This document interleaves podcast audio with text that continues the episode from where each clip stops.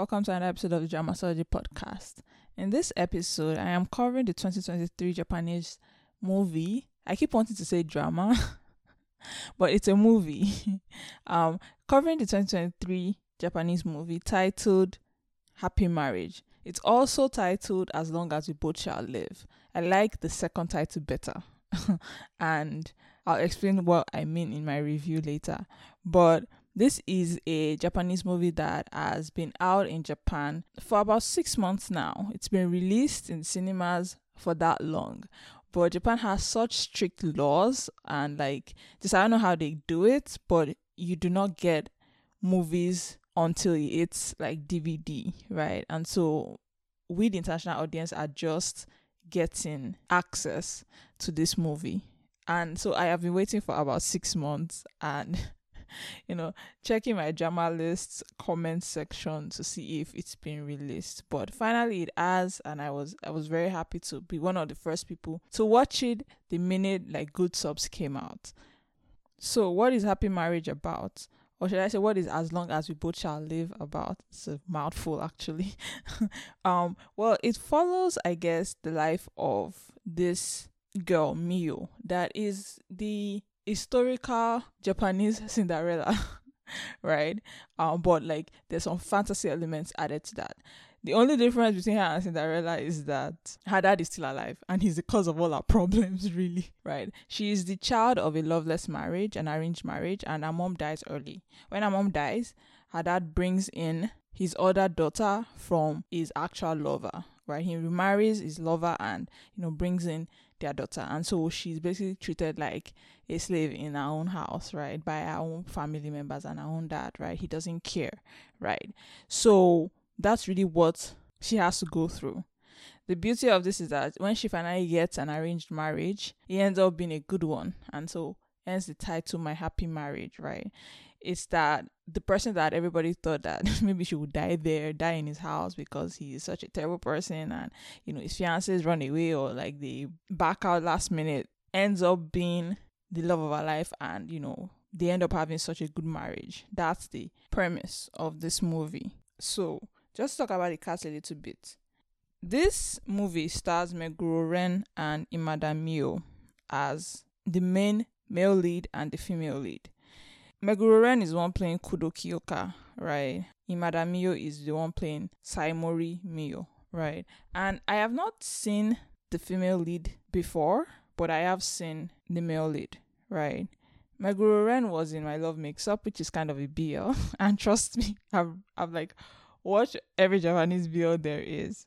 And I remember him from that. He looks drastically different in this. It's amazing. I was actually very pleasantly surprised when I saw him in this and how different he looked. That's all I have to say about the cast, really. Not much because I don't know the female lead that well. So my first thoughts going into this movie, like I said, I had been waiting for this for about 6 months, right? It's a genre that I have never watched before, right? Historical fantasy Japanese dramas or movies, I don't know of anyone, right? And you guys might correct me in that maybe there are some like that, but honestly I can't think of even one. This is the first of the type, and it reminds me of Alchemy of Souls. If you've seen my review of Alchemy of Souls, you see that I mention what I mean when I say something's an historical fantasy, right? Alchemy of Souls and Happy Marriage have the same kind of fantasy in that this is a world where magic exists, right? It's not a world where magic is ordered or it's a secret or anything. No, everybody from the emperor down to regular people can have powers, and in this movie they do. The emperor is a seer, right? And then you have the great families that all have their own specialty, right? They have a gift in that family that they are all known for, right? I think in Saimori's family, right, Mio's family, it's wind, right? In the Usaba's family, it's mind control. So everybody has a power of some kind, and it's just common, right? Because that's the world they live in. That's something I don't see often, right?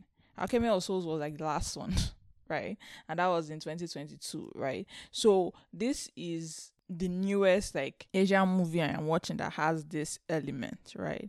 And so I was actually really excited for this when I saw the trailer, because it had the historical element but also had the fantasy element, and that is something I absolutely love.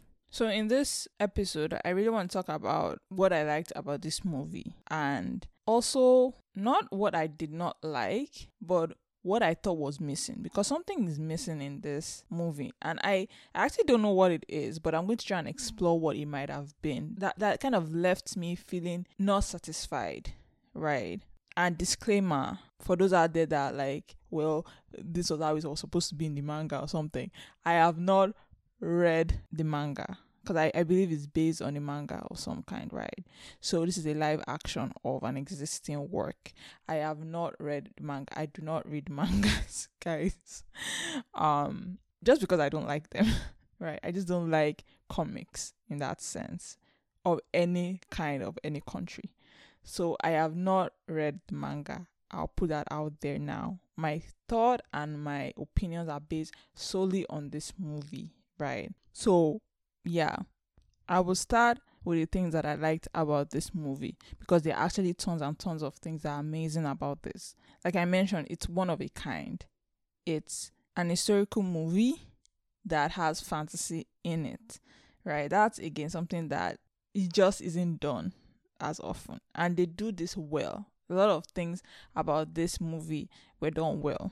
The very first thing that I think makes this movie very good, and that I liked about this movie, is the casting. Like I mentioned, Meguro Ren is an excellent cast for Kudo Kiyoka. There's just something about the way he walks. Like, I feel like if I read the manga, I didn't, he would be what I envision him to look like. From like his hair, his like silver hair, to how he walks, to everything, he just screams like the duke of a rich family, like duke of like a wealthy, you know, old-timey family, right? And so he plays that so well. So it was a good cast. He definitely looks different from, you know, My Love Mix Up, or even Silence, because it was in Silence as well. I forgot to mention that. But literally, he looks like he stepped out of the manga. Right. So that's one thing that I really liked about this. It was good casting for the male lead, but the female lead was the one that actually stole my heart, because after the main introduction, right, where they're explaining the world and this idea of these insects, these grotesqueries or whatever they call it, right, the female lead starts her narration, and I have to say, I was shocked by her voice. Right. I don't know what I was expecting, but I was not expecting our voice to be that deep. That was the first thought that came into my mind, that our voice is very deep, right? I don't know why I expected our voice to be on the cute side, but I'm glad it was not, because it only makes sense for somebody that has gone through what she's gone through to sound the way she does, right?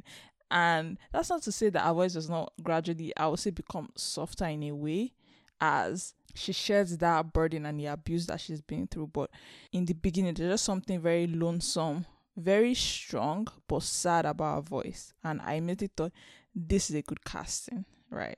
Because it's funny, her face doesn't fit her voice at all, at least for me. So when I heard that voice, I was like, yep, good casting, right? Contrast that to the voice of her half-sister that has a more girlish, like, tone to it because of how she was raised, right? So you can kind of see that element playing even in the voice, right? So I thought she was a good casting in that sense. There's also the fact that even though she's beautiful, right, she's very beautiful, she's not out of this world beautiful, which is realistic, I feel like, right? She's in average, I don't think, but she isn't out of this world beautiful. And again, I still like that, in the sense that when Kudo Kiyoka like falls in love with her, I believe that it's because of other things and not because she's beautiful, right? I mean, he does think she's beautiful, right? There's that scene where she walks through, you know, after changing and wearing the new kimono that he bought for her, and he's stunned by how beautiful she is, right? But again, it's not the major idea that they're going for, right? And so I like that about this too. It's very grounded in a sense. And so that's something I really enjoyed right from the get-go. So yeah, awesome casting. they could not have casted two better people for the main male lead and the female lead. Then the second thing that I really liked about this movie is the sound. This is a very odd thing to say, and it's not something I would normally notice, but I have to say that the sound in this is just amazing. I don't know who their sound engineer is, but he really brought it. And okay, so I use Apple earbuds when I was watching this, and thank God. Imagine if I had just like played it out loud on speakers. I would have missed tons and tons of sound. But guys, if you're watching this, you have to watch it with earphones or headphones, right? Because the bass and the just, I don't know how to explain it. It adds to the feeling of this movie, right? Like it just adds so much to this movie. Their sound engineer, like I said, phenomenal talent he has, honestly, because he, I feel like, made this movie even better. He really added that element of fantasy, right? That element of, you know, darkness that came with this movie, right? When it came to like the insects and the grotesqueries, right? So I really applaud right, the sound and the sound engineer in this. Even the moments where it was just a minor thing they wanted to show, right? The way the sound came in those moments. For example, where Mio is sleeping and she's kind of projecting her powers, right? Kiyoka comes in and he tries to wipe her tears away, you know, and tries to wake her up from this nightmare that she seems to be having. There's that moment and that subtraction of light in the scene, just as her mind does what it does best, which is like try and manipulate the mind, right? And in that moment, the way the sound came in was just, I was just taken aback and shook. Like it was so good that I was like on the edge of my seat, right? So that's something I really like about this movie. It did that so well that I have no complaints, because it kind of carries the movie to a new dimension that I think I was just not expecting it to be like, right? You could tell that they really put effort into this, right? The little soundy air when the insects, the grotesqueries are doing their thing too, was very kind of uncanny and creepy. And, you know, I also like that sense of just almost like they're creepy crawlies of some kind, right? And so that's what I mean when I say like they just did the sounding so well that I have no complaints really. And it was a nice surprise, honestly. So yeah, sound excellent. Then the next thing that I think was really good about this movie was the cinematography and the CGI. Also bringing in that sound as well, because those three things kind of mesh together and just make this very, very good. Like I said, this is not a genre that is common, right? And I'm sure it was not cheap. Historical fantasy in, you know, Japan is just not something they do. And so the cinematography of this world, you know, was so good. I really liked seeing that. I really liked seeing, you know, how they meshed fantasy with the historical, right? Nothing is really about a certain period of time. Yeah, they're using a certain like era, but they're not talking about the broader issues that would have been going on at that time, right? It's just about the story, right? Which I liked, right? Because you don't want to step on people's toes.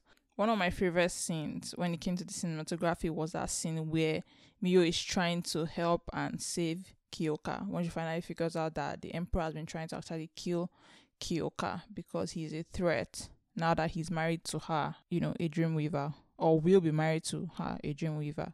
And she falls on the ground, right? And as she gets up, and she's going through two different worlds, right? She's breaking the reality of one world to go into another world. That scene and the change was fantastic. She goes into like something that looks like water, right? And comes out, you know, like this giant mass of black, right? As she enters the new world. And that scene was like, oof, breathtaking, right? Those were the aspects that when I say this movie just does things well, it's things like that, right? And so yeah, cinematography, CGI, fantastic. Everything was just good in that sense, right? There's nothing to say about the world or the CGI or the sound. Everything was fantastic. But at the same time, I felt like something was missing in this movie.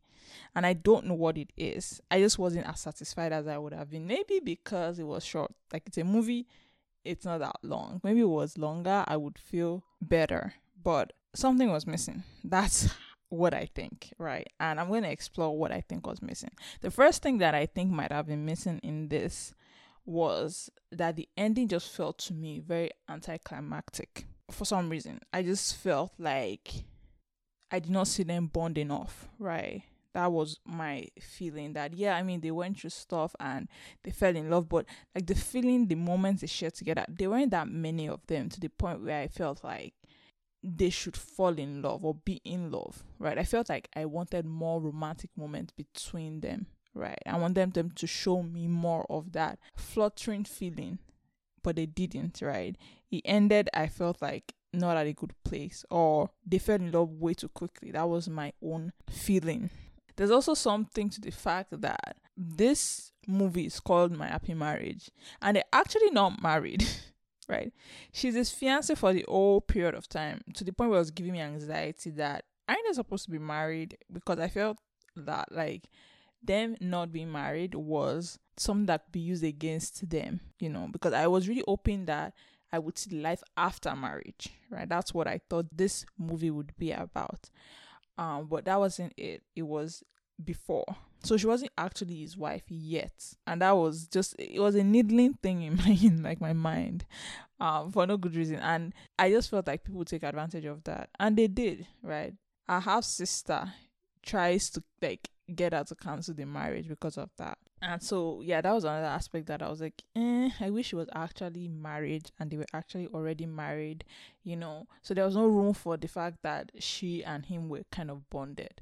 But no, she actually just goes to live with him before marriage, which I didn't know was a thing, but apparently it is. Then the major thing that I think really worked against this movie when it came to just getting me to enjoy it fully was the last fight scene. So when they actually find out that the emperor, you know, is trying to kill Kiyoka, wants Kiyoka to kind of die in the battle, and that's kind of released the insects to affect or afflict his division, right? Mio goes to help him, right? All good and well. My issue came with how she helped, right? Because the story mentions that the Usaba family are a family that are not against the insects, really. They are there to curb the gifts of other gifted people, because they can control minds, right? And so when she went in, because again, they also mentioned that the insects, this particular brand that's affecting the area, seems to be using the mind. When she finally goes in, I thought that she would somehow be able to get the soldiers back to their right mind, right?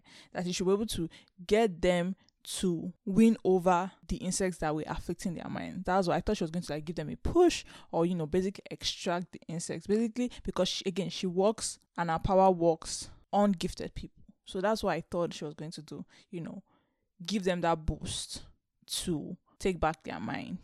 But instead, it seemed like she only gave the boost to Kiyoka, which was odd.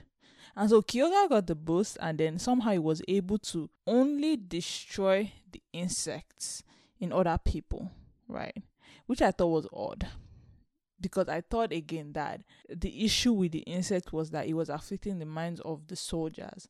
So there's really nothing. That's what the issue was. There was nothing Kiyoka could do. He couldn't kill the soldiers because, again, it was those insects that were in their mind, right? But it seemed that somehow it was able to, the minute that she got there and, you know, lended him her power, which I thought was odd. It would have made more sense if she had just helped each soldier, you know, kind of work to remove the insects in their mind, right? But I don't know, that was just one thing that was very odd to me, that I was like, I think they have made a mistake somehow, because he was going around, like, Kiyoka was going around slashing the insects out of, like, their body. And I'm like, is he, like, metaphorically slashing the insects out of their body, like, in the dream world? Because if he was slashing in real life, technically he was slashing them with, like, his actual sword. Right? Again, I'm overthinking this. Obviously, I shouldn't, but that's what was in my mind, right?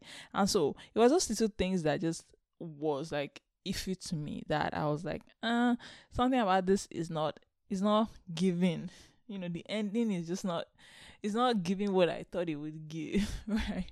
So even though this was a fantastic movie, I loved it so much. I will rewatch it a few times, probably in like a theater or something, if they are showing it anywhere. But I thought that those elements were kind of wonky. They were shaky, on shaky legs, right? But regardless, this was a very, very good movie, and I highly, highly recommend it. It's something short and sweet, and it really immerses you the minute you start, because even the way the insects are portrayed at the very beginning, right? Very, very good. So I highly, highly recommend this movie to you. If you've not seen it, do check it out. And yeah, this has been my review of My Happy Marriage. Very good fantasy, historical Japanese movie. Thank you guys so much for listening. Have a nice day. Bye.